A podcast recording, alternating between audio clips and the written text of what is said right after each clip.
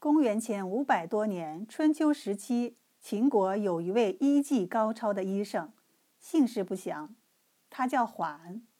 因为他是医生，人们就叫他医缓。又因为他是秦国人，后人又称他为秦医缓。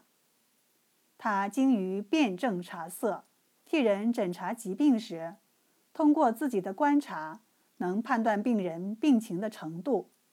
再根据当时的条件，指出该病人是否有药可救，因而传送他能预决生死。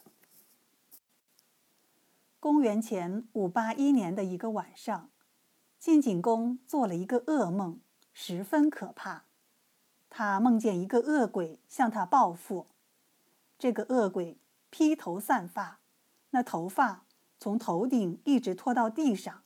样子非常吓人，恶鬼不断的跳着脚，拍着胸膛，气愤的叫着：“你错杀了我的后代，使我断子绝孙，不仁义，不道德。我已经请求上帝，得到他的允许，向你索命来了，拿命来！”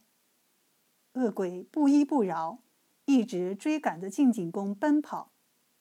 晋景公关上宫殿的一道道大门，恶鬼在后边就把一道道门砸开，沿途撞坏了宫殿的大门、二门，并且进入寝殿内室，把内室的门也弄坏了。晋景公吓得出了一身冷汗，大叫一声，从噩梦中醒来。他立即召见最著名的桑田乌，让他占梦。断吉凶。桑田屋经过占卜，得出结论：晋侯这个噩梦的原因是赵氏孤儿的祖先为祟，并且断言晋侯吃不上今年的新麦子了。桑田屋一个断语，吓得晋景公魂不附体，成了挥之不去的魔咒，时刻困扰着晋景公。他不甘心等死。听说秦国有一个名医叫医缓，善于诊治疾病，就派人去请。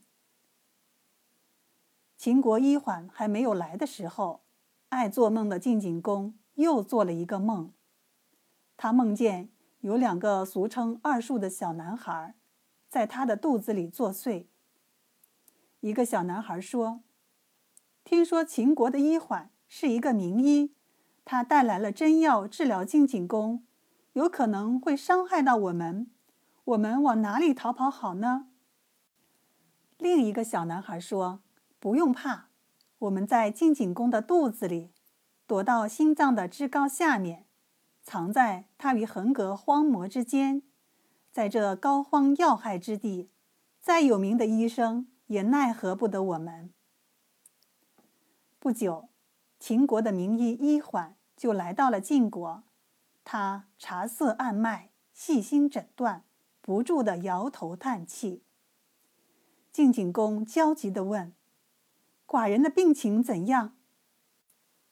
医缓说：“您的病在心脏的枝高与横膈荒膜之间，疾病处在这膏肓要害之地，用艾火灸灸不着，用针刺也刺不到。”使用汤药治疗，也很难使药物到达这个地方。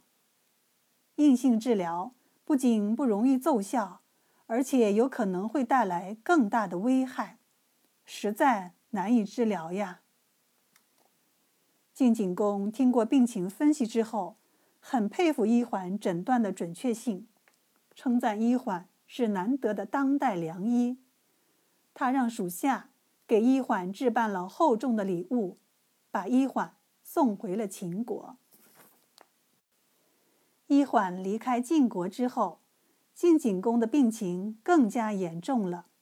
一天，他突然觉得肚子很胀，就去上厕所。由于体力不支，也可能是用力排便时无法蹲稳，一下子坠入粪坑，淹死了。至于他有没有吃到当年的新麦子，只能由后人去随意猜测了。后来人们形容病重的不可救治，就叫病入膏肓。